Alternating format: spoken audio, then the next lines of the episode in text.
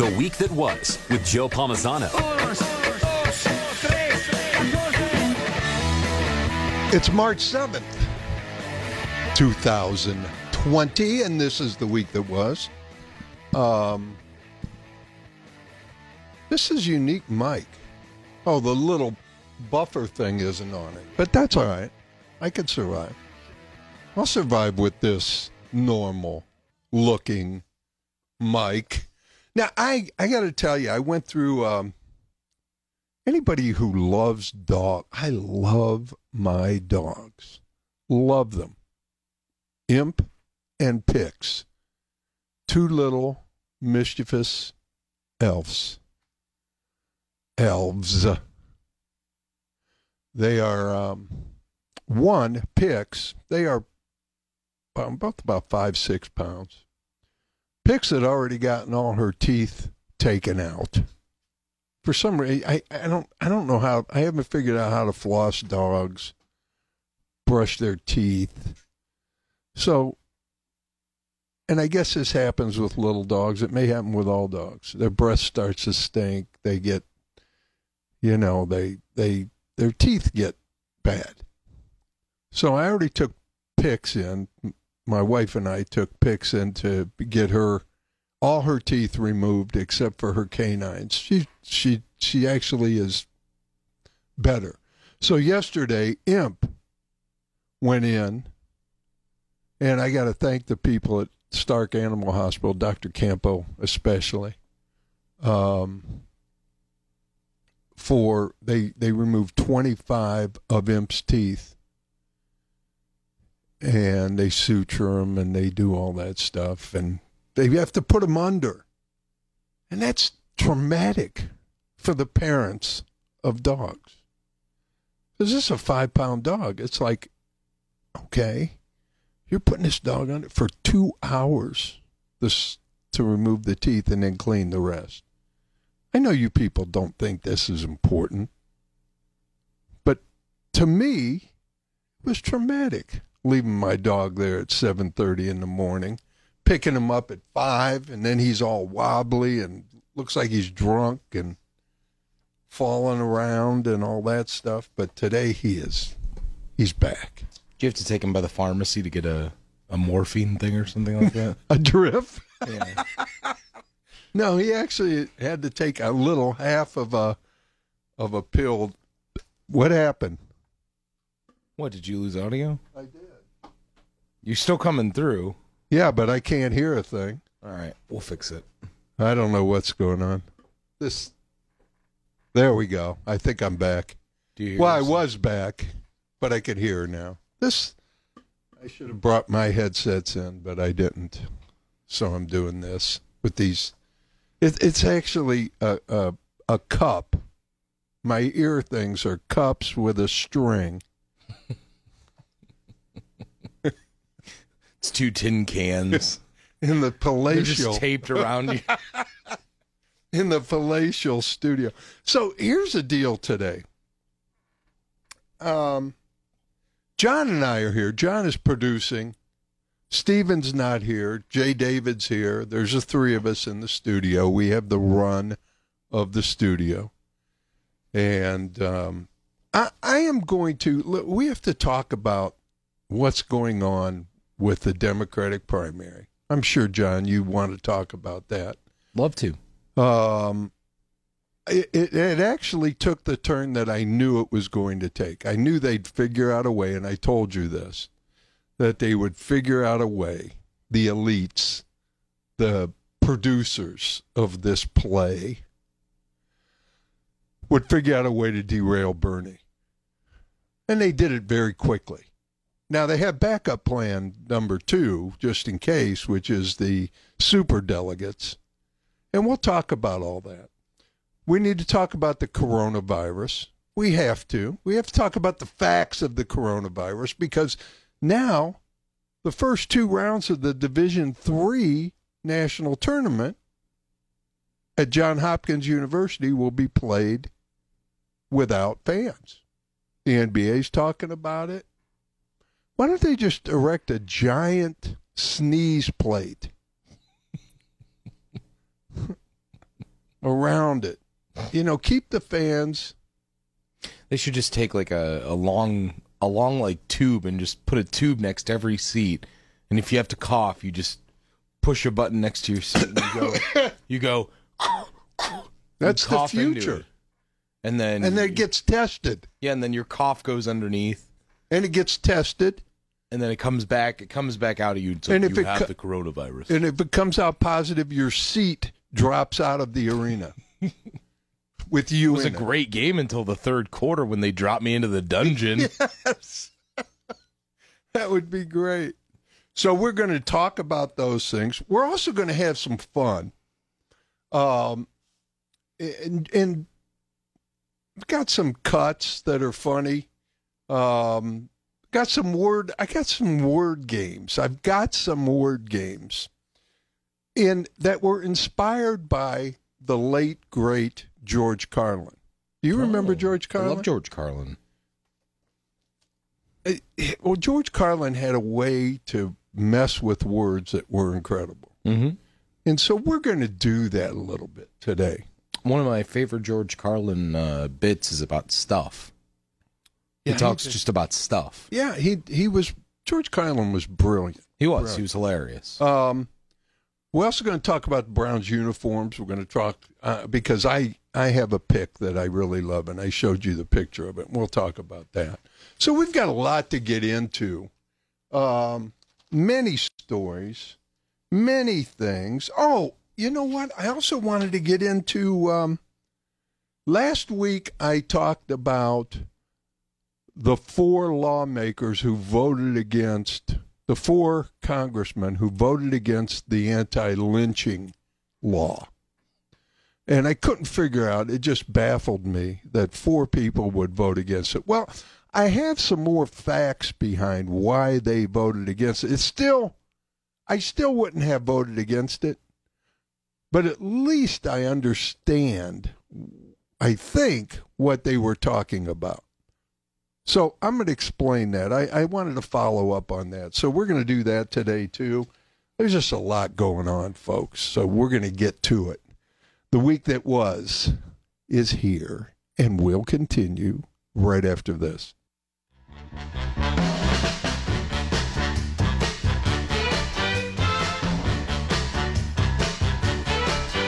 Now back to the week that was with Joe Palmisano. Well, I thought was one of those silent commercials. What the heck was going on? Did you forget to come back or what? I was I was finding the music. Oh, okay. I like this too. I know you do. Who is this? You don't know. Temptations. You, you only because you read it, right? You wouldn't know the difference between the Temptations and the Four Tops. Now, thinking thinking of this, I read it. I read a story this week, John, that talked about kids, young people complaining about Spotify that it wasn't working right and everything like that. mm-hmm. And I started thinking, young people have no idea the real struggle in life when it comes to music. I And think I know where you're going with this. Well, think about it. With playing like records and stuff. Well, records, the needle goes bad. Mm. But think about the days of the cassette players. Yeah. and all of a sudden your machine eats the tape and you have to sit there and get a pencil unclog it it's all wrinkled and you have to sit there and manually wind the tape back into the thing you don't even remember that do you No, I do. I do. When I was a kid, um, that was still a thing. Like that was that was just being like phased out when I was probably five, six, seven in there. And I remember we had a cassette tape of Tom Petty and the Heartbreakers, and And it- and and that happened. it got eaten and I had to take a pencil and go and, and Yes. crank it and then put it back in. and hope that it works because it was all wrinkled up then Yeah, we had more. My my dad's old car. It had a cassette player. We had more cassette tapes in that in that car that were just like the the wire was just Yes. like pulled all Yes. the way out because once it once it started to happen, your frustration level just went through the roof Oh, absolutely. because you were like, "There's no point." and kids don't realize that. No, And what about the eight track tapes? no, I don't remember those. Eight track tapes. That was the big deal. You had like eight, ten songs on it. Big, Okay. big old thing popped in. You don't even remember that. Well, No, like Uh, you're saying, like a cassette tape that had like eight on it, or it was, was it, huge. or it was different. Okay, it was huge. okay. It was before cassettes. Okay, yeah. See, I don't remember those. But see, I, I've had a lot of experience with uh, record players because my parents had one when when my brother and I were growing up. So we'd go and we'd you know we'd play records on it because they had How about the 45 thing where you could stack like 20 records on it and they just keep dropping? And then you have to turn them over and do the side B, yeah. which is a song that's eh, not as good as the side A. The best was when you were done with the one side and there was that little like that little line of like just stuff like buffering and it would just slide back and forth. It would be like You're like, this is a great song. I could listen to this all day. That's so true. I, I'll never forget my father coming home when I was a kid with this silver box handle. Walks in the house, takes it downstairs to our rec room downstairs, opens it up. The two, it becomes, it reveals a record player, and the two sides the op- that he opened were speakers. And this was like, oh my gosh, what is this? And he put one speaker, you run the wire, put one speaker on one side of the room, put one speaker on the other side of the room. sound. Then he puts a stereophonic album on the thing. And we're sitting in the middle where the record player is, and we're waiting for the sound to come on, and we're going, Look now, it's over there now. It's over there now. It's and it was bouncing back and forth, and we're going, This is this is amazing. We are we are in the we're light years away from where we were. Well, and that's why that's why they used to make so many things in stereo. So when you would have that, you would have that because I think all the Beatles stuff is in stereo, like almost everything they did. Well, yeah, everybody had to do it because Yeah. it was stereo. So it it was Stereophonic it was. It was better That's the true word, John. stereo. By, by the way, during election season, it is very important that you look closely at lawn signs. You have to look closely at them. My mom voted for a real estate agent. So did a bunch of blind people up in Uh, Akron. they just didn't. I mean, she was reading the sign and she she voted for a a real estate agent. I think it, it's important. Hey, the Iditarod. This is another one. I don't know how much time we have, but Got about thirty seconds. did you ever see the movie Iron Will? No, Oh, you got to watch it. maybe I have, and I don't realize I used to it. play it for my for my football team. I played it for the Malone team one Friday. I used to show them movies every Friday night, and they had movies that had like a meaning. But Iron Will is about the Iditarod, Mhm. and it's a true story about the youngest person who ever won it. And it's starting again this week. 1,049 miles. These guys race on sleds pulled by dogs.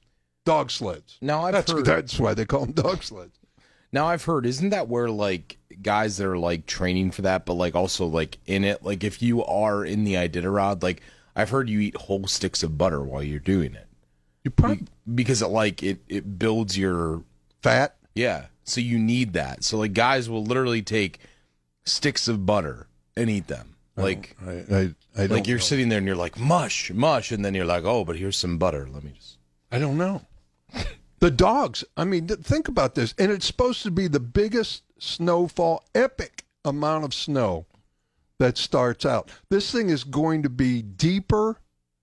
The snowfall will be deeper than many of these people are tall.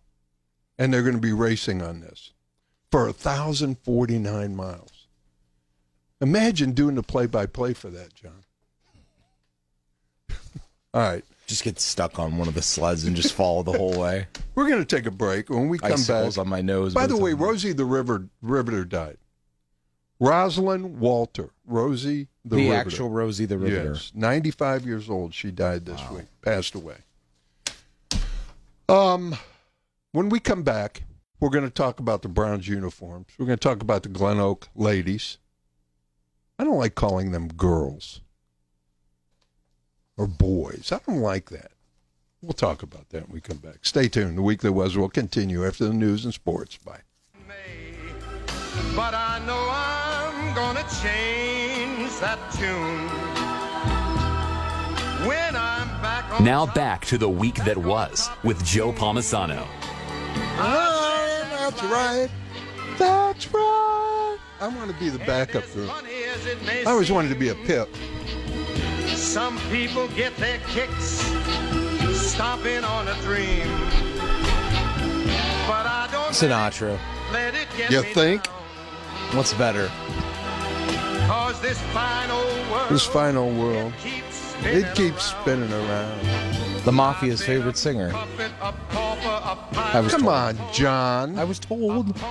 Corn and a Let's not be I've been demeaning, That's not demeaning. casting aspersions. That's not demeaning. It just means that each time You're casting aspersions. the Lucchese family might have liked him. Lucchese. my face.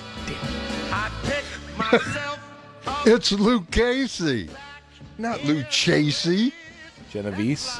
There's a Genovese. I tell you, I can't deny it. Uh-huh. All right. I thought of Cut it.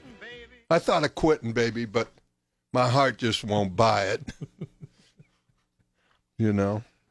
You know? We're gonna do it. We're gonna do a Sinatra morning. Uh, That's, that's what we're doing. Rest of the morning, Frank Sinatra. You upset about that? Oh, I'm not upset. Why would I be upset? It's bumper music. I'm not supposed to even. I'm just supposed to ignore it. Um, Probably somebody calling to tell me that I Uh, you, mispronounced. you Lucchese. It's probably Lucchese. Yeah, he's calling. He's like, "Hey, I know where you're at. Pronounce my name right. I'll meet you in the Pal. parking lot." Meet you at the Jennings Junior High Bowl. I um, I let's talk about the Glen Oak girls, women, ladies. Mm-hmm. Um, so they're going to Columbus.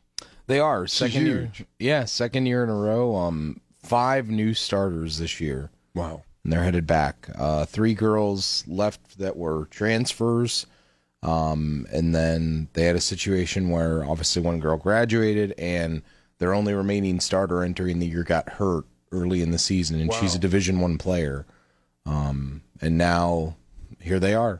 They're you know two steps away from potentially winning the whole thing, and considering that they were once 10 and 7 at one point this year and everybody kind of wrote them off and they've won 10 in a row now. Uh, coach wackerly talking to us last night he said that he believes it's his it's his finest moment as a coach. 'Cause just nobody would have expected it. He didn't you know i think he he thought it could happen but it was more one of those things that like when you're mid-season and you're 10 and 7 they were trying to figure out who they were. Right. they didn't know who they were and now they're you know and the thing is they're doing it with two sophomores too in their starting five So did they have to wear name tags to find out who they were?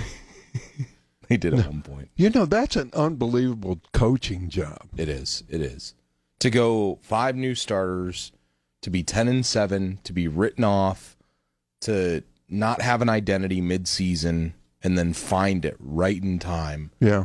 for the postseason. It's just been amazing. And as I said, the fact that their their sophomore point guard Breezy Williams, Brielle is her name, but everybody calls her Breezy. She's been just absolutely amazing in the tournament. Last two games, she's just she's making plays that a senior headed to like you know Ohio State would make. And now, who do they play next? They play Newark next. And Newark New- good? Newark's very good. Okay. But you know, I, I just something about this Glen Oak team. They they seem to be getting better, and I think it's because they're peaking at the right time. You know, like they didn't they didn't peak mid season. They didn't have like a they were down mid season. You know, they Yeah. they didn't know who they were. So it's like they're they're in their mid season form right now. It's like they keep going up. You know, whereas other teams have probably plateaued by this point. So are we doing those games? Yeah, it'll be on the uh, stream next Friday. Okay. So From Columbus. hmm St. John's. Arena. I guess you won't be here next Saturday. I will not. Okay. I wasn't going to break it to you, but Well, if I could figure it. but I wouldn't want you in here this early after driving to Columbus. And then the, if they won Friday, when do they play again? Saturday night, eight thirty. So you have to stay down there. That's the goal. That is the goal. Wow. There's one goal in mind, Wow. and it finishes with the the the gold on top opposed to the silver. But if you get the silver, I mean, still a great season. Yeah. Going there is a great season. Yeah, it's fantastic. They've already accomplished a great season. That's Everything else from here is gravy. Um, what about the boys? Anybody? Yeah, McKinley plays today uh, in the district final in Division One. Uh, they play Green, and they split both their games during the season. They were both very close games. Uh, one at McKinley was close, and then the one at Green, the second one was was close as well. Green has really kind of um, shown that they can play in different styles. They can score a lot of points. They can you know hold you to a certain amount of points if they want to. How did did did you you talk to me about Green? Was Green involved in a very low scoring game where they held the ball or something? They were held- their district semifinal against Glen Oak. They won twenty eight to twenty. And Whoa. And just you know, I mean, everybody. There were a lot of people, as I was telling you on social media, that were just up in arms about you know you can't do that. You know. So how long did what was the, do you remember the game? I wasn't at the game. I just know that. I, I just know that. How long did know, they hold the ball? I'm not sure. I'm not sure what they did exactly to slow it down. I mean, I know that that Mark Miller and Denny were the ones that were calling it, and I remember it was. I, I Mark checked- Miller knows how to do basketball? Yeah, he knows how to do basketball. He's he's he's a versatile individual.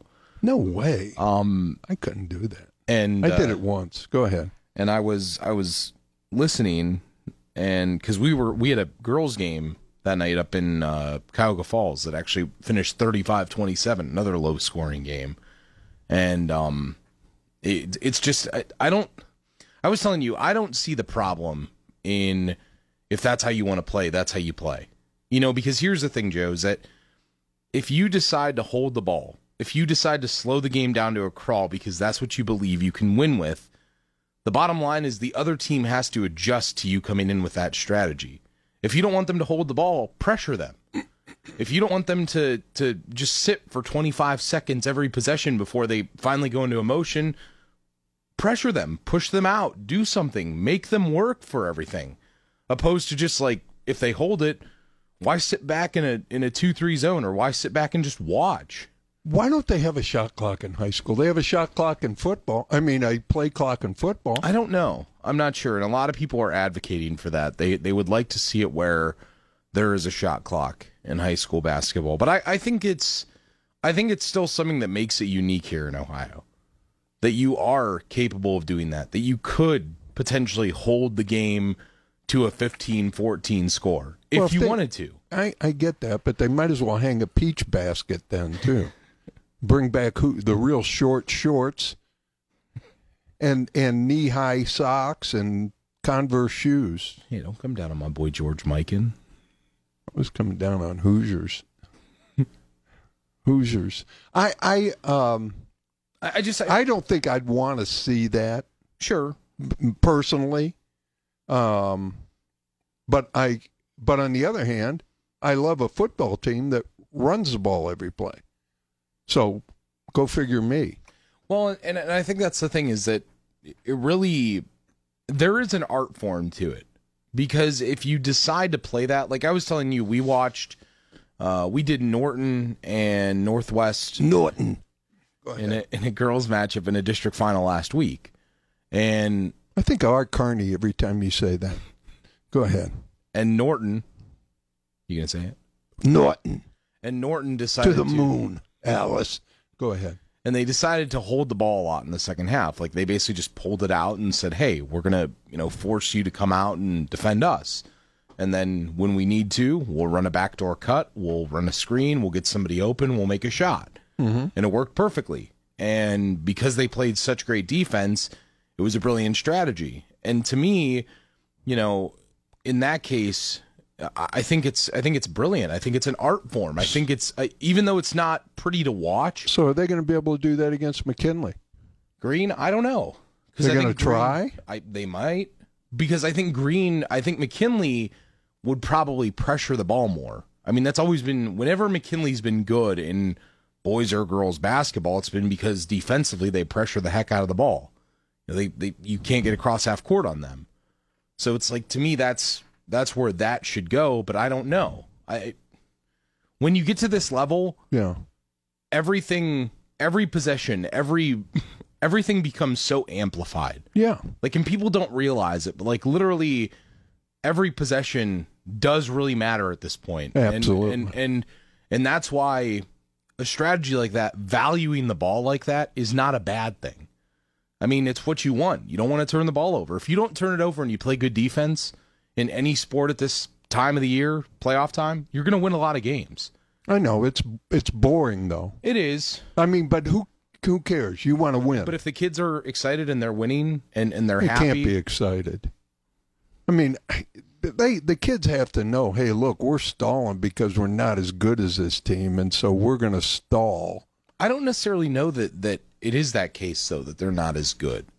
Well, then get out and play. It's like a boxer going into the ring, and you you pay a hundred dollars to watch it on TV, and a guy dances the whole time and avoids getting hit. Yeah, but but to that argument, I mean, isn't like when Ali beat Foreman, he used the rope a dope, didn't he? That's true. I mean, and Good point. I mean, he basically just sat back and said, "Just punch yourself out, Good point. take yourself out of it, and then when I need to, I'll throw a big punch," and he did. Yeah, I agree. I mean That's mean, a good point. It was not. It was not sexy, and it's you know it you could- had me at Foreman. it's a famous line from a movie, isn't it? You had me at hello. I mean, it could be, you know, I mean, and, and a lot of people have said his strategy of using that in his career might have been what caused some of his bigger health issues Duh. later on. But, You complete me. but it's like, you know, All right, John, we have to take a break. Well, you you you know when you're here, you just keep going. You'll just keep going with me, and we'll go blow right through the top of the hour and everything because we just talk. Um, Steven keeps us in line. I have to keep you in line now and say we probably should take a break. I'm watching the time. Oh, are you? Yeah. Okay. I want when we come back, I want to talk about the Browns' new uniforms. Okay. and then hopefully they'll get some tackles to fit into these new uniforms. I didn't even know they were getting new uniforms until this week. I didn't even know, but I went through diligently and picked out the uniform that I want. I actually emailed this to the Browns. Did you really? Yeah, I don't know who they they'll never respond and no I don't I'm sure they already got have their uniforms picked out, but this should be the one. Yeah, they're going to wear Pilot Flying J uniforms.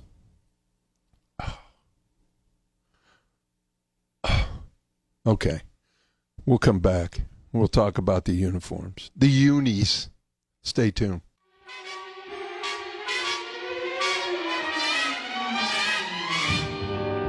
Come fly with me. Now back to the week that was with Joe Palmisano. If you can use We're back. I wanted to um, talk about the but the Browns are getting new uniforms. And so I went online and I'm looking at all the different uniforms, all the different designs that people have put out there. And they're talking they want to go back kind of retro, go back. I don't want them to go back retro. I don't like the uniforms now. I don't like them at all.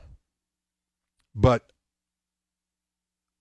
I I found a uniform, and I don't know. This is radio, and I can't describe it to you, but it's got the uniform. Did away with the brown pants completely.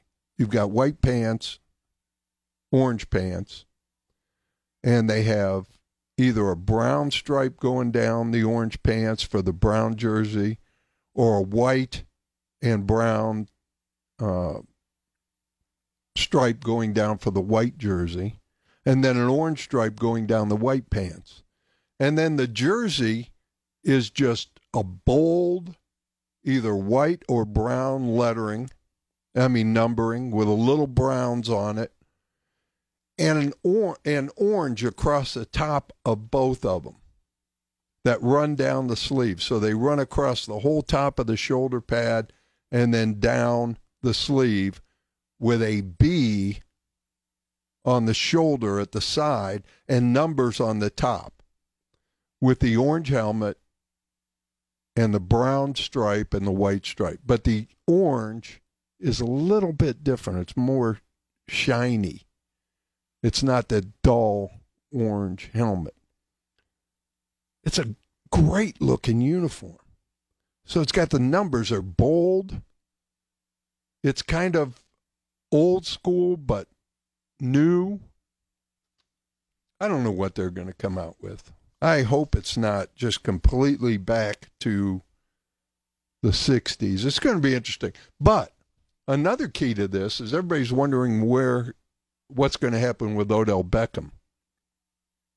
And he is apparently, according to all reports, going to be one of the models of the new uniform when they unveil it in April. So I don't think they would ask him to do that if he wasn't going to be part of the team, which is going to be interesting. I I just fell in love with these uniforms and I, I wish I could show them to you. So if you if everybody would call me and give me their number, I'll text this to you. Um I'm kidding. Don't call. Give me your number. Um but I, I I don't know if we could post this on my web my web page, a show page. I'll see if John can do that if I email it to him or Stephen. oh, Stephen, by the way, is at a retreat, a men's retreat this weekend. So that's why he's not here. And John has gone. So I'm going to keep talking all through the news and sports. Um, and then we'll we'll continue with the show. I um I wanted to get into this coronavirus thing, and I'm just going to go ahead and start into it. Um, the, this oh, we could take a break now. John's back. Um, we'll get the news, we'll get the sports, and then we'll come back and talk about the coronavirus. Stay tuned. The Week That Was with Joe Palmisano.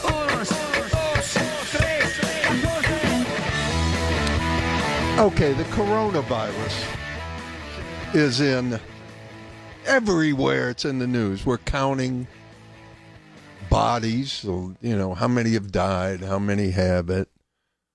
Um, it's gotten to the point. Christ's birthplace in Bethlehem is quarantined. This is, these are some of the headlines. Easter fear, 2020. Saudi Arabia has closed Mecca. Mecca is empty. I saw pictures of it. It is empty. One of the articles says bodies are piling up in Iran morgue. Starbucks bans personal cups.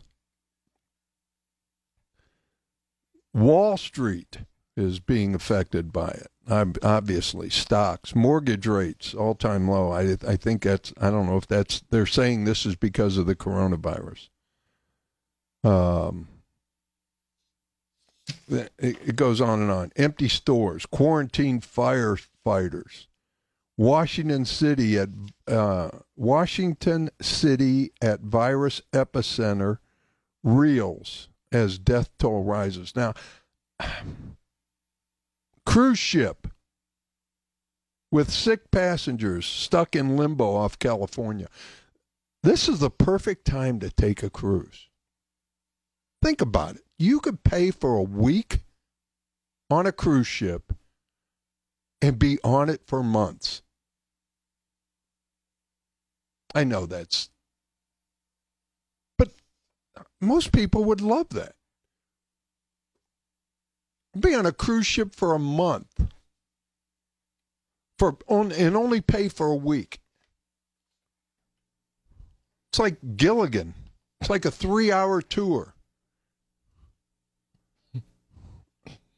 It, it, it Gilligan, I the skipper too. the Ultra Festival in Miami, this huge music festival, is canceled. It just keeps going. Now, Capitol Hill open as lawmakers fret.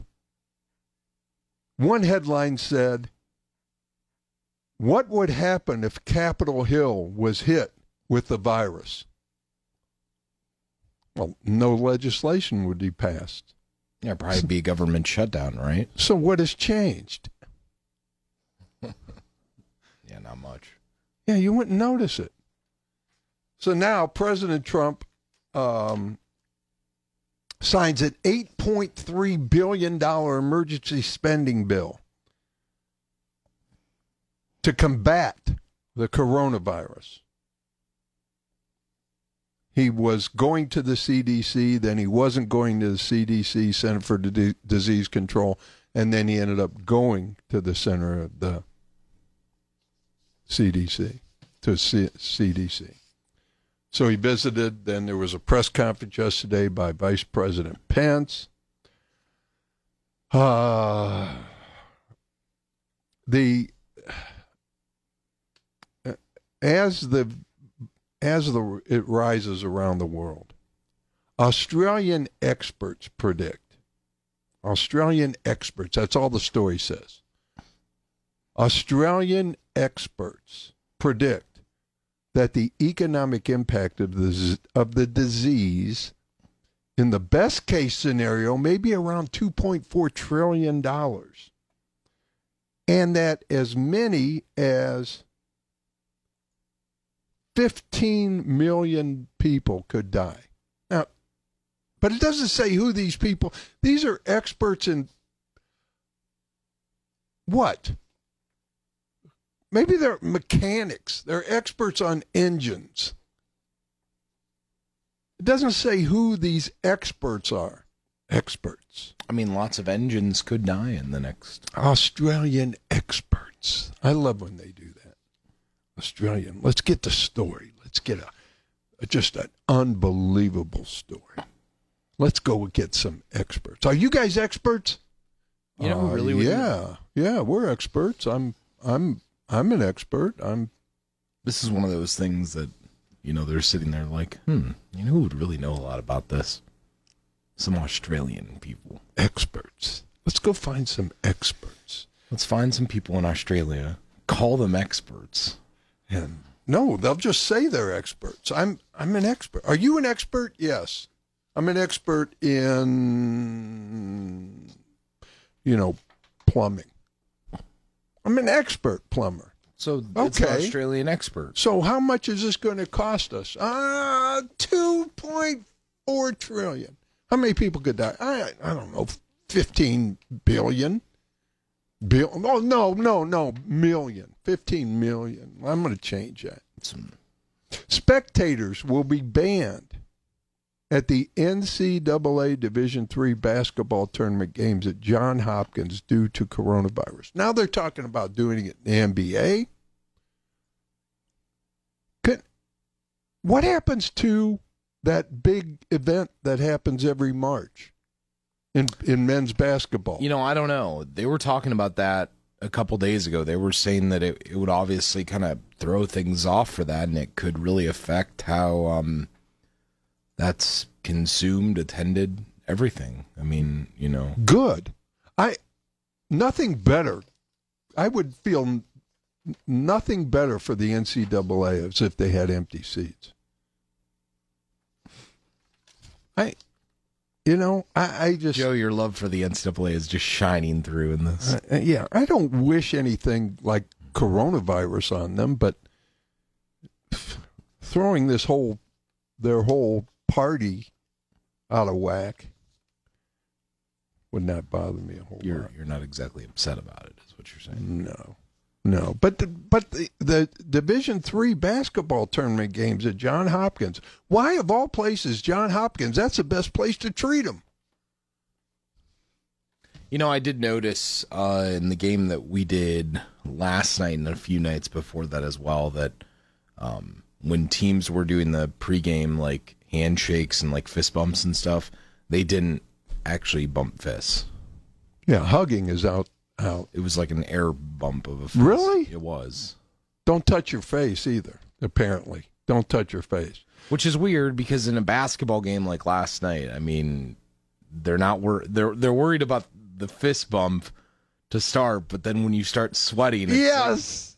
And then you're touching. Yeah, You're pu- kinda- don't push up against it me. It kind of defeats the purpose. Like I mean, like on ball defense changes Uh, a bit. Maybe that's why Green was able to control the ball so long. Could long. be they were like, hey, they have the coronavirus, so like let's stay away from them. Chicago State forfeited its games against Seattle University and Utah Valley because of concerns. If I was a coach, I would take those masks that you can wear and like give them to all my kids before the game, and I'd say, here, wear these. Let's go screw with the other team for a bit. Because then they come out and they're like, I want you guys to start out the game by coughing a lot. just cough. I want you when we get in the huddle, just cough, and then they they'll back off you. and then you'll win. How about Mecca being empty though? That blows me away. Anyway, I don't want to make fun of this because it's a serious thing, but I think again, you know, how many times has I, I talked about this, but you know, if there's a tornado warning, all of a sudden Mark Johnson's on all over the TV with two assistants and they're tracking every spiral looking cloud within 30 miles of the of our Of the viewing where- area and throwing out all these terms. That's what we like to do. We like to do this. Now this is real but I think we need to stick to the facts. And when someone gives you a story and says experts, Australian experts, and doesn't say what they're experts in, and then they quote outrageous 15 million people will die. You don't think we'll come up with something by then and this will all go away? I mean, Australian experts, Joe. I, I, I get it. All right, when we come back, I want to start getting into this. Um, I, I want to get into this, these four lawmakers that voted against the lynching. We talked about that last week, and I'm still kind of blown away that they did. But at least I understand now what they were thinking. What were they thinking? We'll find out when we come back. Stay tuned.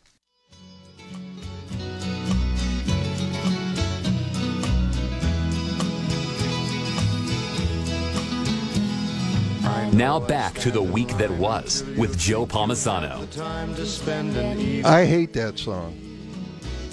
Is that Na- he and Nancy Sinatra? We go someplace to dance. Ah, no, don't play any. I, that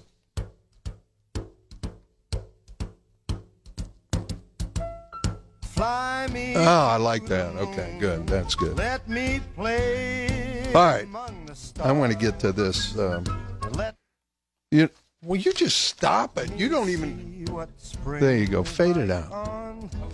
Fade it out. I was going to. I was just being Oh, okay. That guy. In other words, Like a butt. yeah. hold right. my hand.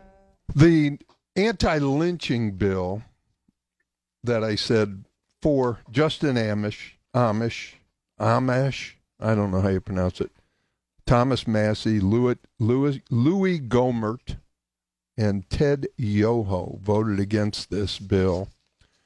Um, and I was like, really? Why are you doing this? So I started looking into, I wanted to look, I tried to look at state laws against lynching. and I couldn't find anything. So maybe there aren't any state laws against lynching. But I couldn't find anything on this. Now I went through and I looked at their reasoning behind this. Massie said, I voted against H.R. 35 because the t- Constitution specifies only a handful of federal crimes and it leaves the rest to individual states to prosecute. In addition, this bill expands current federal hate crimes law, hate crime laws. A crime is a crime, and all victims deserve equal justice. Adding enhanced penalties for hate tends to endanger our liberties, such as freedom of speech. I, I, I don't agree with that. I don't agree with that. Now, Gohmert said a version of this bill released in January on January 3rd of this year stated that anyone who assembles with the intention of limping, lynching, limping, lynching, or who causes death by lynching shall be imprisoned for any term of years or for life. The bill we voted on today does not include this clause. So he said such a hateful crime deserves a severe sentence, and I could not, in good conscience, vote on a bill that addresses lynching on such a low level. So his argument was they watered it down. That the original bill had, even if you assemble with the intent of lynching, a mob you could be prosecuted under this law. They took that out. So he said they watered it down too much. I'm not going to vote for it. Um, other people just said federal hate crime laws invite the sort of capricious, political, motivated in, intervention. I don't agree with that stuff either. So I'm looking at this. Um, the the reasons they're giving, aside from Gomer, which I'd have voted for it anyway, but they're saying that these people were saying, look, we don't want the federal government. It was interesting. I read a uh, a Supreme Court ruling from 1928, or a uh, a a may have been the lower court, but they said it was that you could not, the federal government couldn't do this because, or could do this because it was part of the Constitution and the Bill of Rights for the federal government to control lynching, control this type of action. So, you know, they, they all had reasons. They and most of the reasons were about enlarging the federal government. But in this case, I think the federal government needs to be enlarged because I don't know what the states are doing. And it is part of life, liberty, and the pursuit of happiness. It is a hate crime.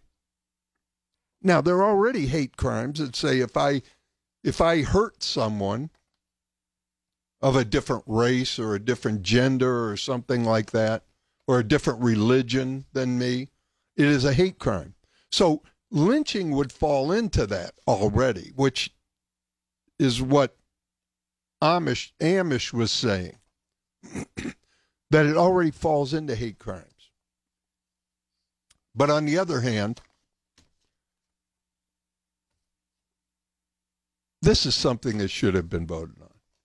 I don't think any argument pertains well enough to not voting for this piece of legislation.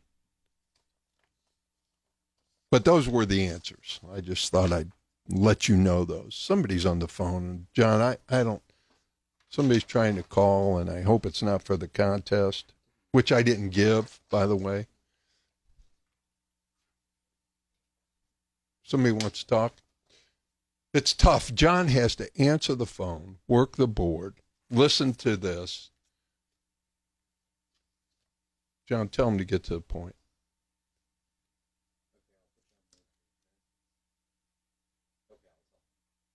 What? What was that? Caller said that uh, he said the coronavirus has gotten extremely severe. He said people think they can't drink Corona beer, beer because of the name. I said that last week. The the the um, that's true. The the this is actually Corona beer is actually suffering Yeah, I've heard about this. a severe slump. I said it last week. I talked about it. It's uh that's sad. That's like reading that's like voting for a real estate agent because you read a yard sign. It's true. right? It just doesn't work. All right. We're going to take a break. When we come back, uh, I got to give you the answers to the contest. I forgot to do that. John, I'm just, it, it, things are just a mess right now. It's not your fault. No, they're not. All right. We got it handled. We're going to give the answers to the contest and get that going for our trifecta contest when we come back. Yes. It is contest time. Um, we're not giving, this isn't the contest. Actual, this is the answers to the contest, which I have neglected to give. And this is a great gift a four pack of tickets. This is for a family. A four pack of tickets to the Tadmor Shrine Circus at the Canton Civic Center, March 21st. That's a $68 value. Four pack. Here are your answers for today, later on in the show. Not that much later. I'm going to give you the questions. And if you can answer those questions, you will win. And I pick you, you'll win the four pack of tickets. The three answers today number one, truth. Truth. Didn't sound right. Truth.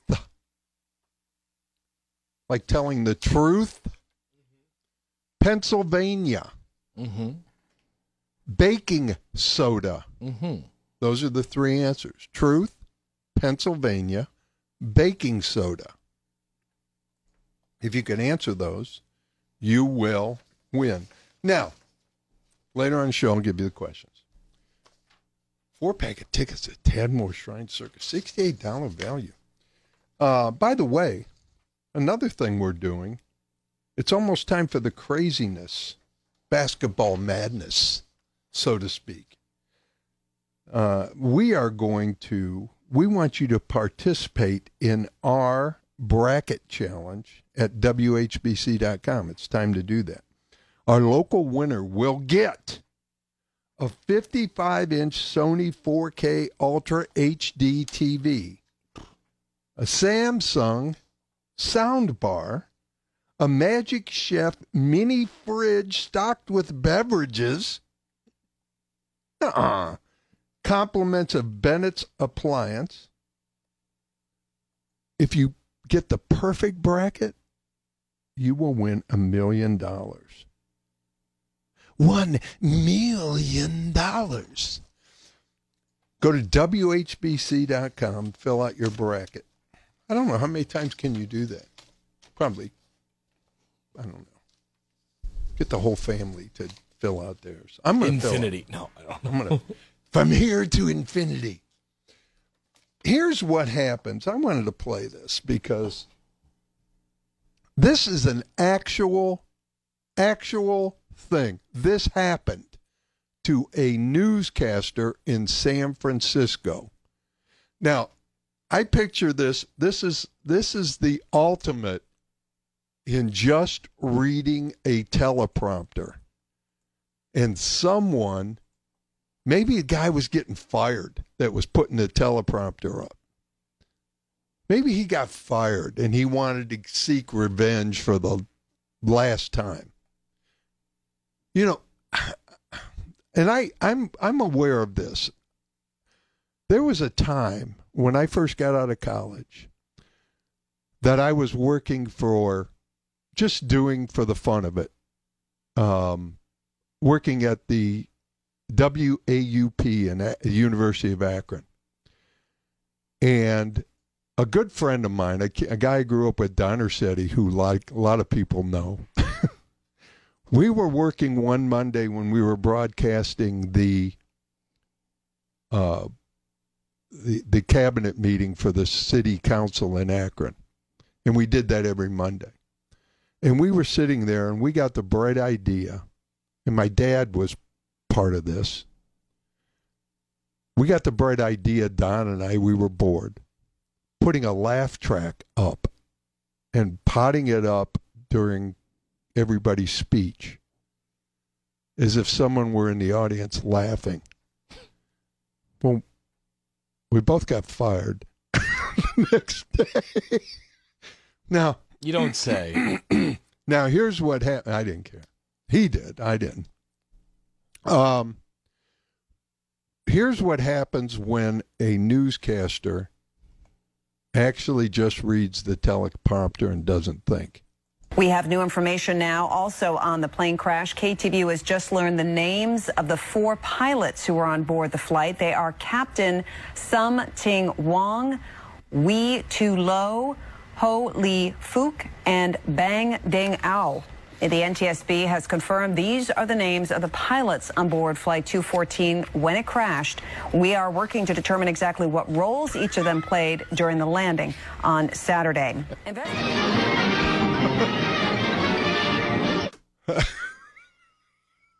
It was a Chinese airline, by the way. Wouldn't when you heard the name Something Wong, We too low. wouldn't you just wouldn't you just immediately stop and think this I would- is not real? Yes, I would, or I would laugh. But the I guess she's professional. She just reads and keeps a straight face. And what was the other one? Holy fook. I mean, that's exactly what it was. Bing dang wow, or ow, bing dang ow.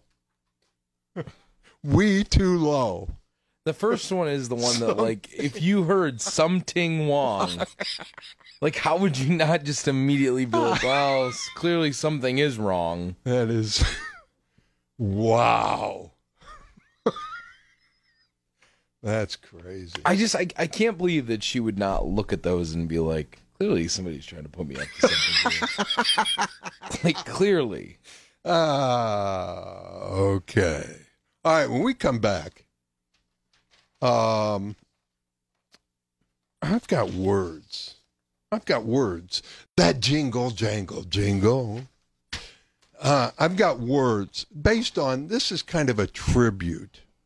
It was I'm I'm inspired by the late great George Carlin. And some of these are his. Some of these are things that they probably eventually all of them were his.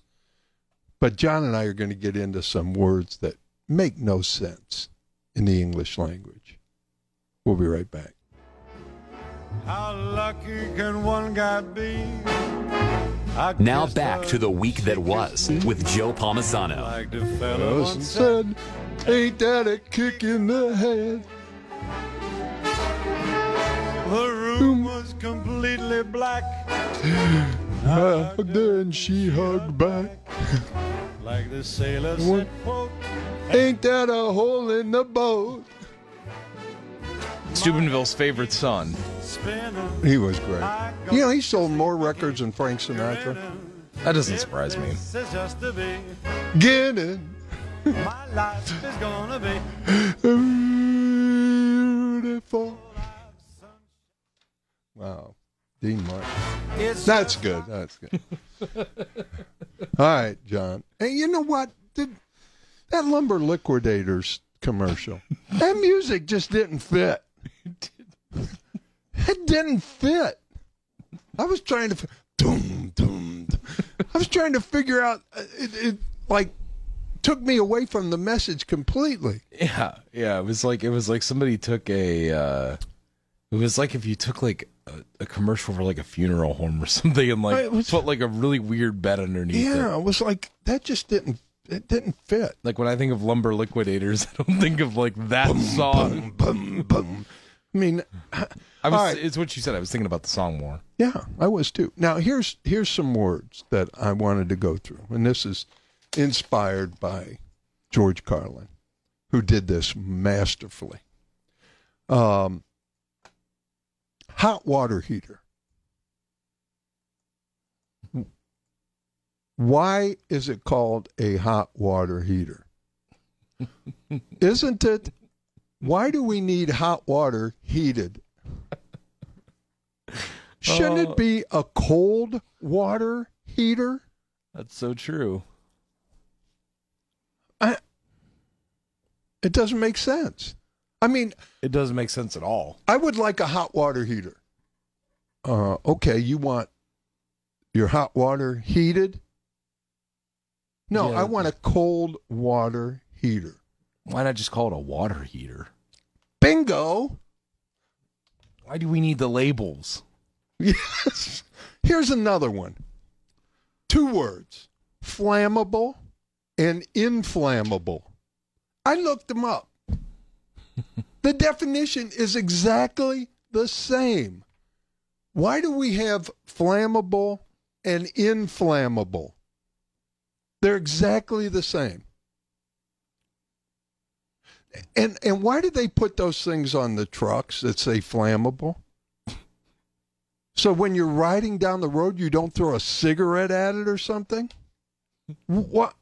Why do they have to have placards on them saying flammable, as if if something happened to that, it's going to change anything? I mean, when So- when the Pinto car was out, did they put a thing on the bumper that said Flammable, that said "Don't run into this"? flammable. So flammable, inflammable, and then they have non-flammable and non-inflammable.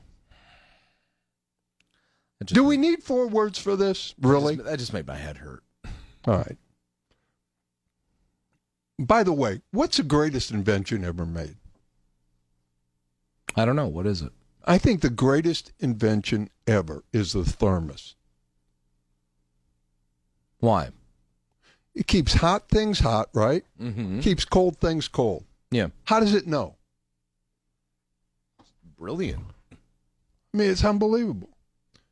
Here's another one that I don't get.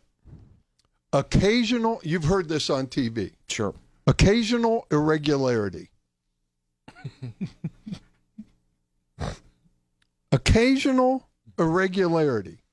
Opposed to just Irregularity. yeah. I mean, if it's occasional, isn't it already irregular? Yes. But it's only occasional that you'll be irregular. No, it's just you. You're irregular. No, but this is occasional irregularity. Like it's only on occasion, like once every like Then it's then once it's every already forty days you're irregular. then it's already irregular. So it's. It, I mean, if it were frequent, it would be regularity, wouldn't it? it it would be. Okay. That's a good point. Jumbo shrimp. Yeah, what are those called when you have something like that, like an oxy? Isn't that like an oxymoron? Well, is it a large shrimp, or is it a little jumbo? Oh, never thought about it like that. Never played that angle of the jumbo shrimp game. All right. Here's another one. Hand me the plastic glass. A plastic glass.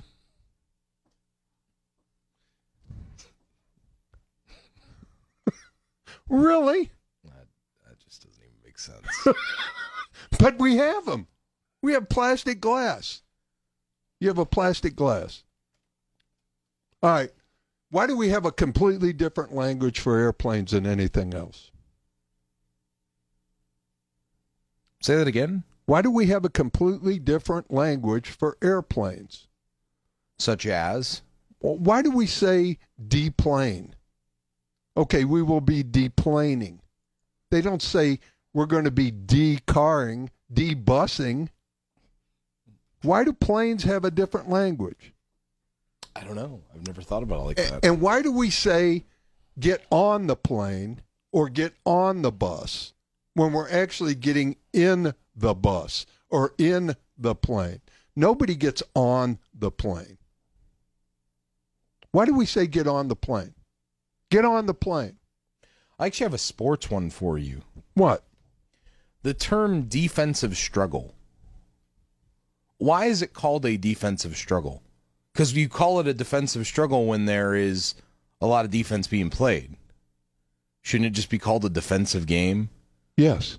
Like why why do we call it a like why are we like, well, the Packers won 12 to 10 in a defensive struggle. That doesn't even make sense. It's a good point. Like if it's a defensive struggle, the score should be 50 to 40. That's a defensive struggle, I agree. not like The, they, the defense has struggled. yeah. That makes sense. I've always thought about that. I'm like, why? Why do we say that? I don't know. And and I'm glad I can air my grievance out here. Thank you. This is the time to do that. This what is about cathartic. What about have you ever seen a gate at the airport? no, I really haven't. But you go to the gate, but there's no gate. That's a good point. You've never seen a gate. No, I mean, I haven't not, either. not one where there was like a like an actual like gate that you Yes. like. Welcome to the plane. yes. Please insert your- Deplane. what about non-stop flight? Well, Non-stop plane. I want it to stop sooner or later. Don't you? Yeah, I do. that doesn't even make sense. Preferably, I want it to stop at my destination. Preferably. All right. But it's a non-stop flight.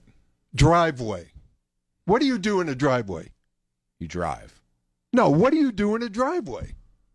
What do you normally do in your driveway at the home? You park. Oh. but you drive on a parkway. Oh, good lord. Think about it. No, it's true. It's true. You, you do that. Why do you drive on a parkway and park on a driveway? Who came up with that? John T. Park and Joseph T. Drive. All right, here's another one. Toothpaste. Toothpaste. Which tooth do you decide to brush today? Why isn't it teeth paste? That's actually a really good point. Things like that do happen quite often where it is a word that implies that it is for a quantity of things, Yeah. but it's just singular. Yes. Like- toothpaste. So I'm going to brush this tooth today with this paste. Shipment. Shipment. What do shipments usually arrive on?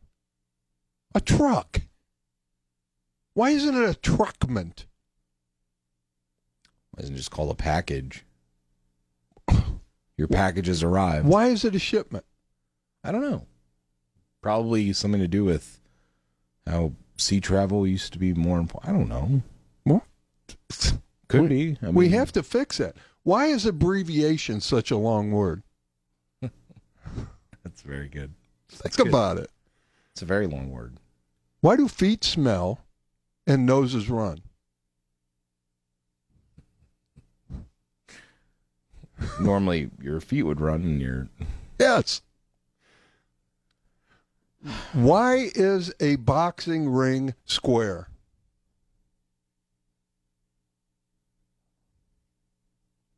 Why is Madison Square Garden round?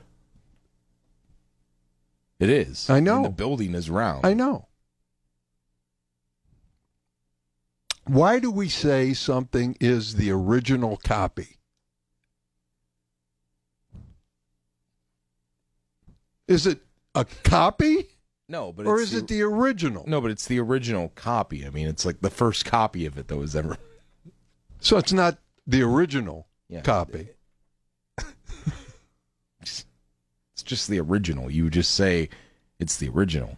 Yeah. It's the first. Yeah. It'd be easy, an easier way of saying it. Right. This is the the original, Yes. the first that this has ever been done. Yes. Not the original copy. Right. the first copy. Do you see how crazy That this is? implies that you took the thing that was the original, copied it, handed it to somebody, and said, "Hey, here's the first copy." They were like, "Well, this sucks. Like, I, didn't even, I didn't even get the original." Think about it. All right. I wanted to go through all these. Now we're going to get into something even crazier when we come back. Just remember when you watch the uh, Cavaliers play the Nuggets tonight, and the final score ends up 125 to 120, and they talk about it being a defensive. Defensive struggle. You'll be like, "How?" There was a struggle. 245 points. But That's- the defensive struggle. yeah, exactly. I but love not, it. but not in the way that they're thinking. I know. I know. Get on the bus. Next time next time climb on top. If someone says get on the bus. And good luck. All right. When we come back we're going to get into something even crazier and that is the primaries. wow. Stay tuned. Stay tuned. The week that was will continue. music. I know. Now back to the week that was with Joe Palmisano. I love Dean Martin. Big pizza pie, that's amore.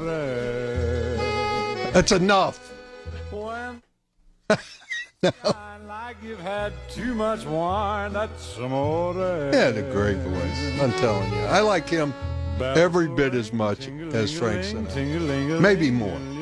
I love Dean Martin. I think in the next one we're going to complete the Rat Pack. Ooh, Sammy Davis Jr.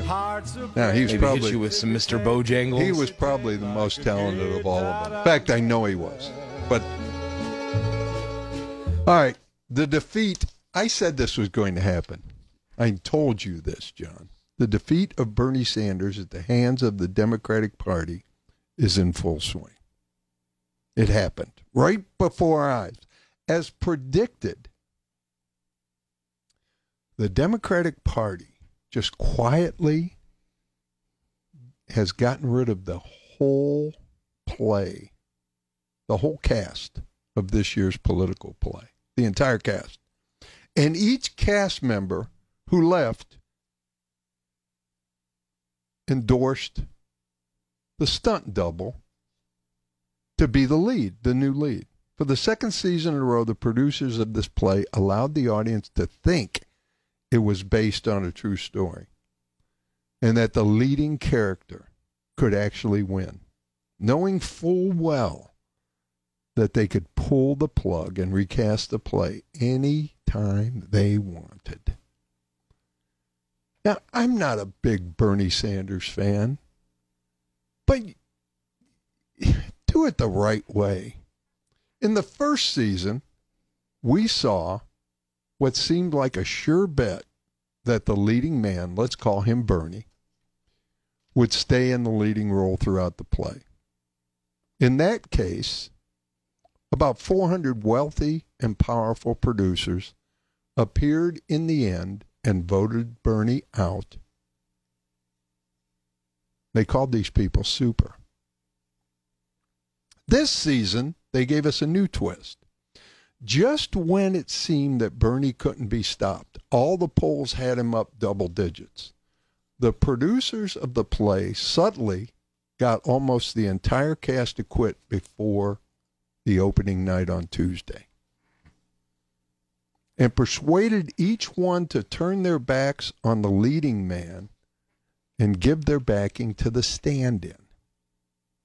Even though the stand in doesn't even remember the lines of the play and is not sure what office he is running for. Not one, well, let's go ahead and play that. This was right before the South Carolina primary.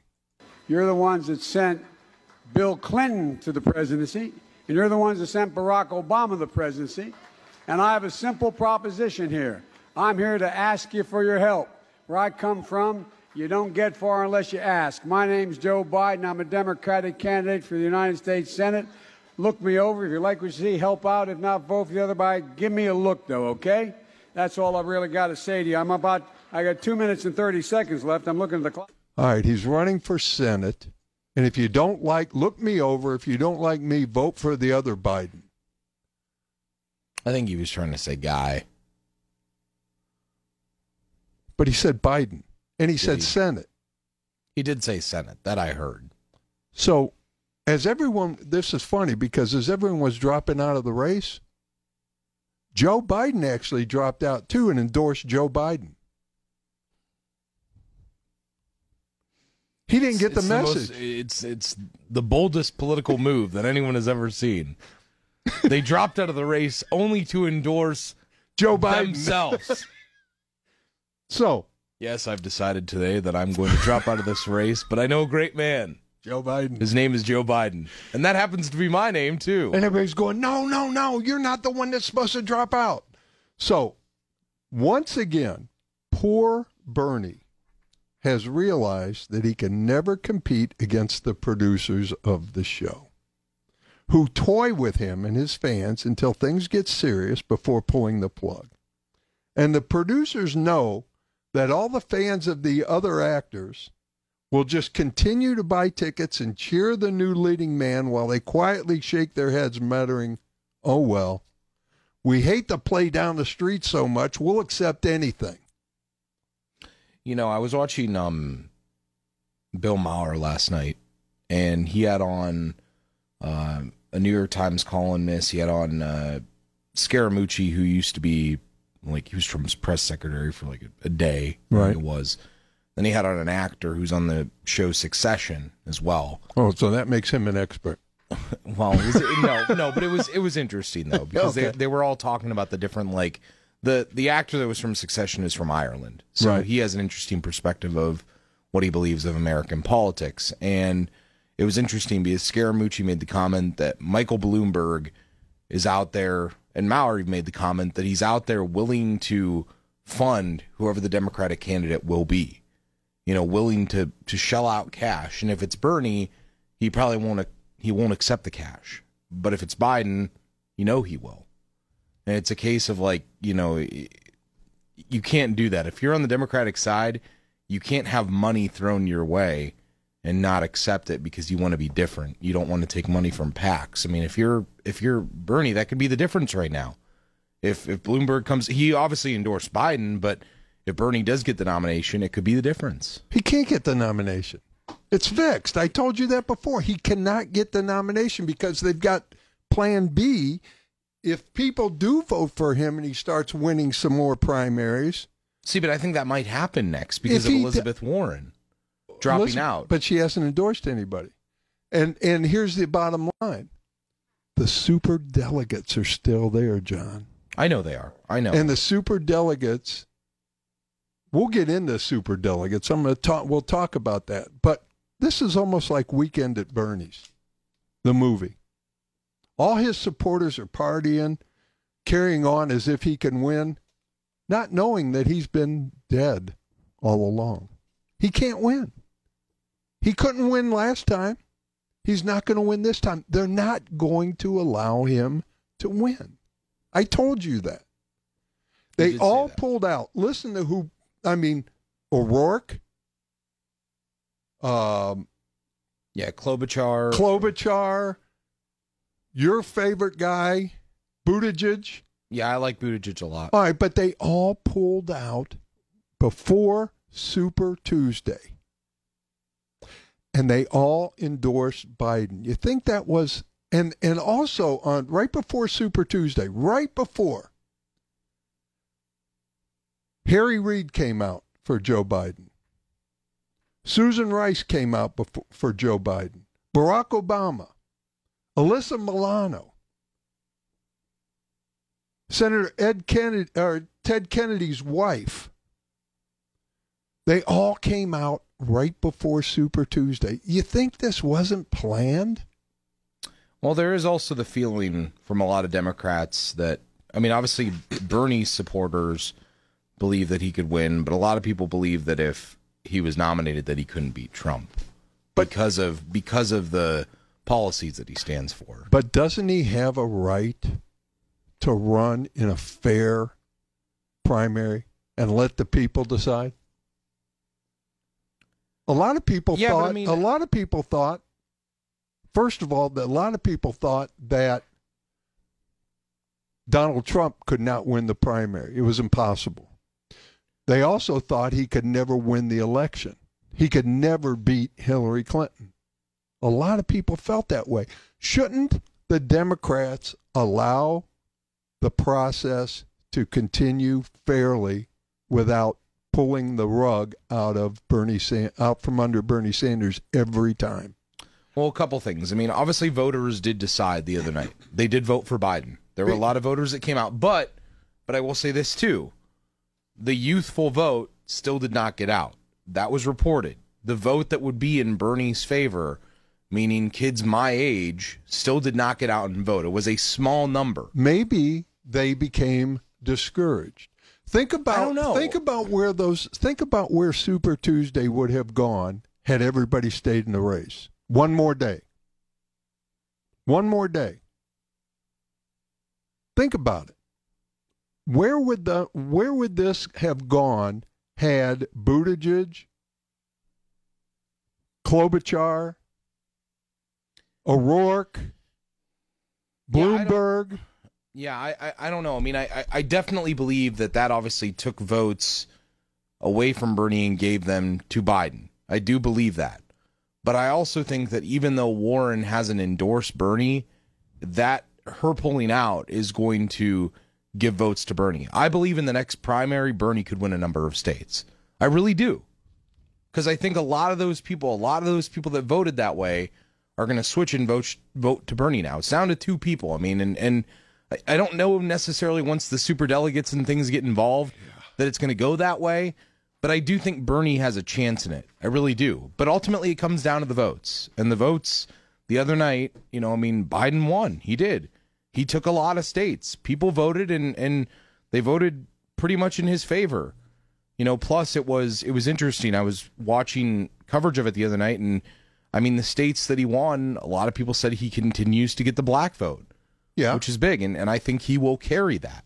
yeah. So, you know, it comes down to one thing. People that are younger, if they want Bernie, because that's Bernie's support base, is younger people.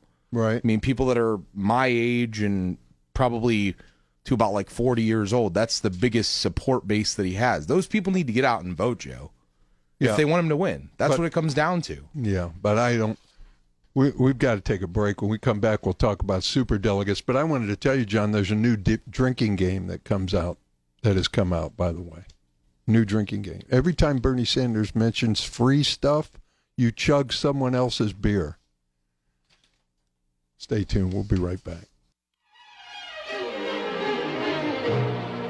Now back to the week that was with Joe Palmisano. All right. Now, I want to talk about super delegates. And here's how this works. The Democratic Party was losing elections.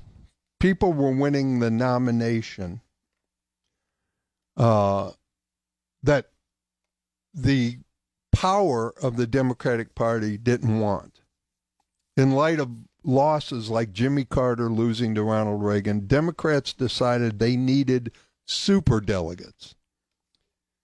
Now, here's how this works they needed to be able to control who they had nominated. Each season, 4,700 delegates are selected on the Democratic side. Then the super delegates, who make up 15% of the delegates, are allowed to support any candidate they choose and are also able to switch who they support at any time in an actual nomination period. Now, they can be major elected officials like members of the House of Representatives, former current presidents or vice presidents, senators, members of the Democratic National Committee. In essence, super delegates can completely change the results of a nominating process and override primary results. This is specific to the Democratic Party because the Republican Party they use they don't use super delegates in the same way. Super delegates from the Republican National Committee represent less than 7% of the total Republican delegates and are strictly held to reflecting the will of the voters. So that's how it works.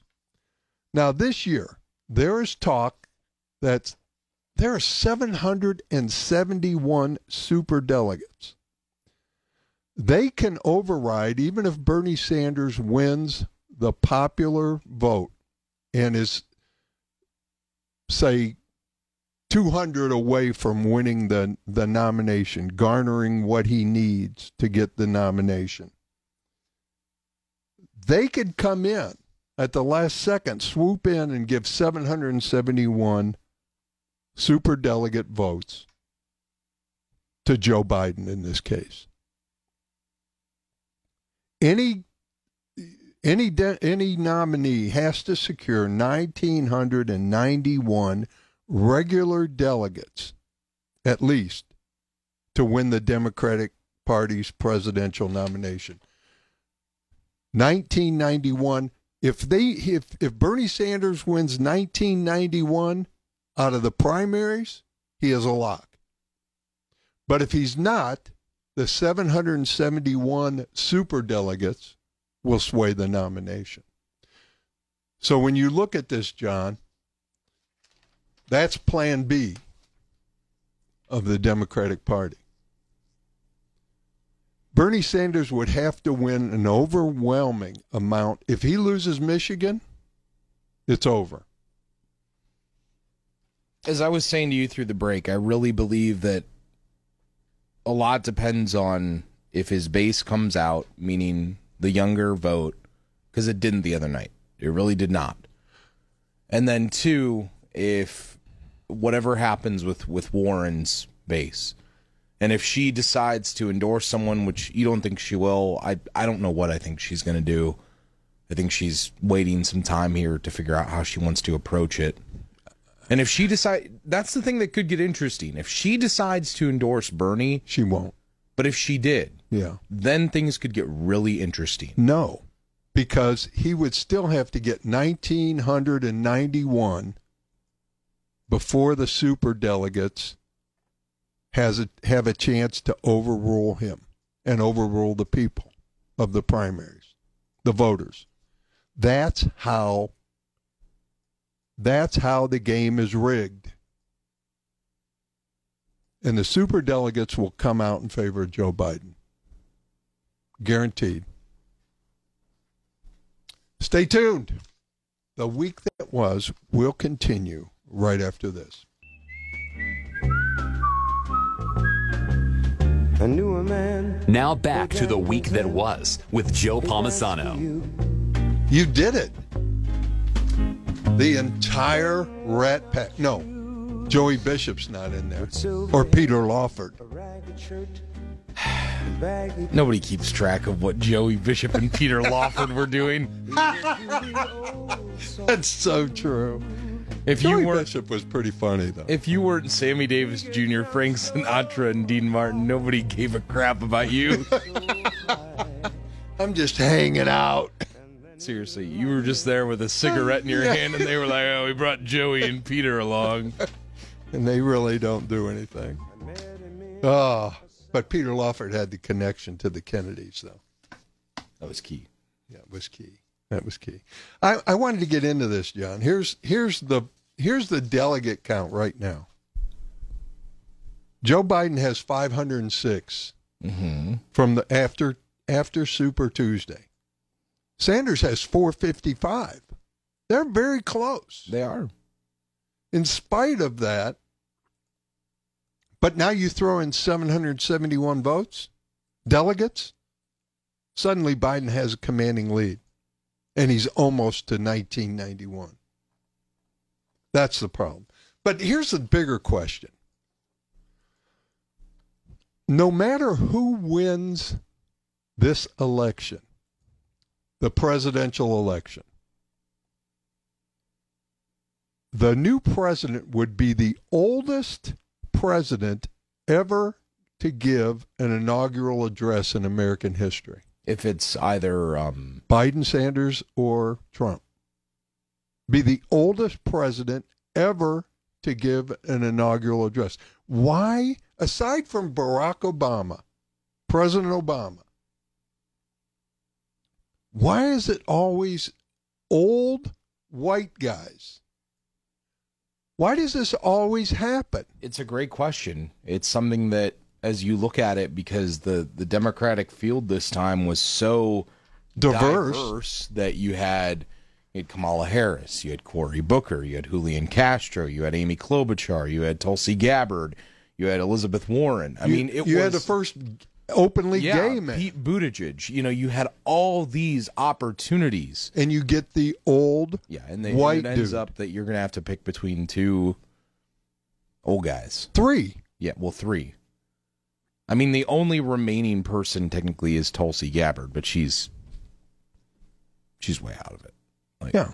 But I mean, again, it it just it raises the question how it continues to happen and how in a world where we want so much diversity, we want younger, we want things like that. Why do we keep ending up at this status quo every single time? Is it because we really don't have a choice? I think we do. I just think that I, I it's what I told you. I don't think people are voting still. Well, they better vote pretty I mean, I, quick. I think the numbers are still down. I think people are realizing that it's a stacked deck. I think they're realizing this isn't going to happen. So you're thinking that's why people that are maybe Bernie supporters didn't come out? Yeah. Hmm. Maybe because they realize this is what's happening. I mean, when when the day when the when the couple days and the day before the primary, everybody drops out and endorses Joe Biden. Didn't you think something stinks at that point? Me personally? Yeah. I don't know. Did I you even think that? Why are they dropping out now? No, I mean it really didn't. The one, the one person that I was really surprised dropped out was Buttigieg. Why? Because I thought he was he was carrying a nice campaign still through to Super Tuesday, and I would have been interested to see what he would have done on Super Tuesday because he's like the exact opposite of what all three of these guys are. He's young, he's gay, he's he's different, Mm-hmm. you know, and, and he's good. Yeah. You know, I mean, he- but but someone got in his ear. You can't win this. Yeah, that did that that move did confuse me. Yeah. I understood why Warren dropped out after Super Tuesday because she finished third in her own state, which was not a good showing for her. And I was honestly surprised that she didn't do a little bit better in certain states. I was. Yeah. And I mean I I thought Bloomberg I I don't Bloomberg spent twenty five million dollars in ads Yeah. only to drop out. I know. I didn't make. This guy must have.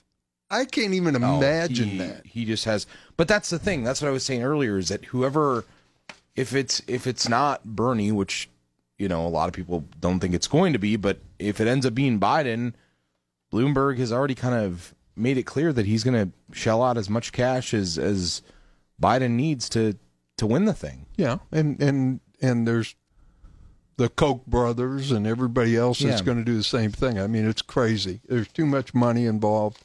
But I mean, I th- I think probably Yeah, I you I- know it's our aging population. It's the fact that these guys can run. They've already made their money. Um, Well, and and it, it is puzzling that in this year when there has been so much talk of wanting to find something that's the opposite of Trump, that's like different from what he is, that the Democrats are ending up with two guys that are just old and and they are what they are. yeah, Like I mean, you when you had, as we said, when you had this diverse field that you could have chosen from, you had so many options And some of it goes to delegates and who is being supported and, and who's not being supported by the party itself. But as I've said, if if it's really you mentioned the aging population, that aging population is still voting. That's the thing. The up and coming population, meaning my generation, like I'll vote and everyone else I know votes, but there's a lot of people that talk a big game and then don't get out and vote, Joe. But I know you, and I know you'll hold your nose and vote for Joe Biden. I don't know. He's not the man you wanted.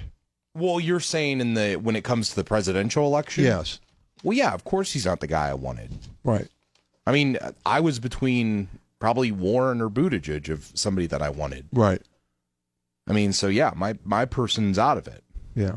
I mean, but I also know now that the way that I'm thinking is the way I believe is that you vote to get Trump out of office. That's my belief right now. Yeah, I get it. And that's not very good. That's not a very good reason. But that's where we're at in this country. And that's why we need more parties. The two party system, for the most part, is rigged. It is.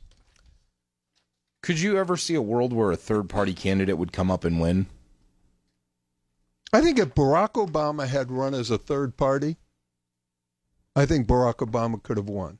The problem If is, Barack Obama win, ran as a third party this year, he could win. yeah, but here's the here's the problem: the money, the money is in the two parties, and it's hard to buck them, and so we're stuck with this these two party system that is essentially rigged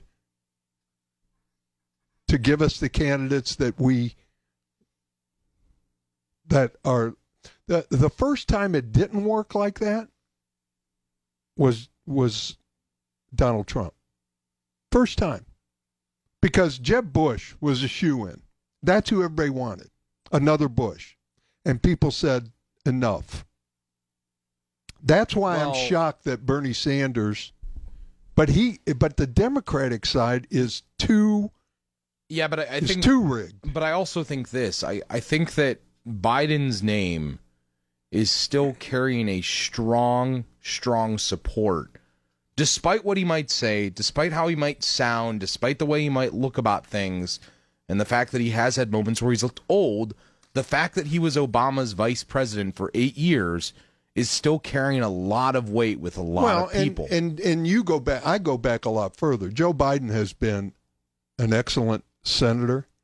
He's been. I I like Joe Biden. Joe Biden's the kind of guy that is going to say exactly what's on. I would have no problem with Joe Biden being president of the United States. Nothing.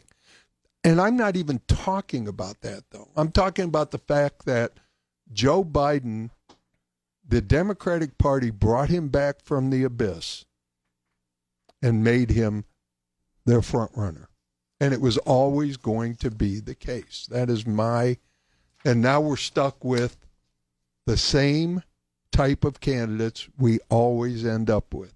Well, and I will say this: I'm hearing a lot of from a lot of people that I know that again, and this was the same thing I heard in 2016, and and I think it's different this time because of the way that the last four years have gone. But I, a lot of people I know are saying it's again going to be the lesser of two evils, and and I don't, I don't like that. I, I, I didn't like it in 2016. Yeah. I I begrudgingly voted for who I voted for. Didn't want to vote for her. Wanted to vote for Bernie at that time, but you know didn't get that choice. Yeah. Didn't get that chance. Yep. That's exactly you said it and we'll end it with that. That is that is very profound. Stay tuned. We'll be back. The contest is coming up. Stay tuned. Yes. You know, I doubt I doubt. Oh God, look at these lights. John, know. They blew up. They blew up. People want this. I forget what our content, what our Tadmor Shrine. Tadmor Shrine Circus at the Canton Civic Center, March 21st. It's a $68 value. Who do I go to, John? One, two, or three. You make the pick. Three. Go to Three. three. What's your name, please? Hello. Hello, yes, Joe. Yes. How are you? I'm doing great. You? Good. Who is this? This would be Paul. Paul. How are how's life, Paul? Life, life is good. I'm glad to hear that. Did you get the answers? Yes, I did. All right, here we go. In Roman mythology, Veritas is the goddess of what? That would be truth. There you go. Very good. The Hershey Company, commonly known as Hershey, was founded in which U.S. state? Pennsylvania. Yes. Now, bear with me as I've traveled down here. When used in the kitchen, sodium bicarbonate is more commonly known as what? Baking soda. You have won. You are brilliant. Thank you. Awesome. Yes, thank you. So, what we're going to do is I'm going to put you on hold. Now, Patiently wait. yeah, because John is filling in. John is not only talking today and doing sports, but actually running the board because Steven's off. So, if you could patiently hold until the end of the show. Paul, I made us breakfast too, so All right, I'll be I'll be hanging on for sure. All right. so we will get it, and then you could come in and pick it up. This is uh, uh, a great gift. Fam, you, you already got the four people picked out, Paul. Oh yeah, I got some grand granddaughters. All right, great, wonderful. And you could come in this week and pick up your tickets, and they'll be waiting for you after we get all the information. And congratulations. Thank you, thank you. Have a great one. You too. Thank you. All right, I, I, I didn't hang up on him like I did last week when I hung up on. We change the clocks forward tonight at midnight or tomorrow morning, whichever you would prefer. Um, you should also, there's other things that go into tonight. Change the batteries in your smoke alarm. It's idea to do that restock your emergency kit. I don't even have an emergency kit. Do you have an emergency kit at, kit at home, John? no. I didn't think so. I don't either. So it says, Who? who? who carries an emergency? Who? I don't know. I just, I guess, clean out your fridge and your pantry and your medicine cabinet. I'm not doing all this stuff. Flip your mattress. I'm afraid to flip my mattress. I know. I know. I'm afraid. I, I'm not. to flip my. I'm not doing all that. Somebody wants to flip my. They can come and flip my mattress for me. Hey, flip my mattress. Sounds like something you say It sounds like a- derogatory. sounds like a really bad like insult to somebody. hey, yeah, hey, why don't you flip my mattress? yeah. Hot dog champ Joey Chestnut. Now, her, this guy, this guy has become famous for eating. He's a professional eater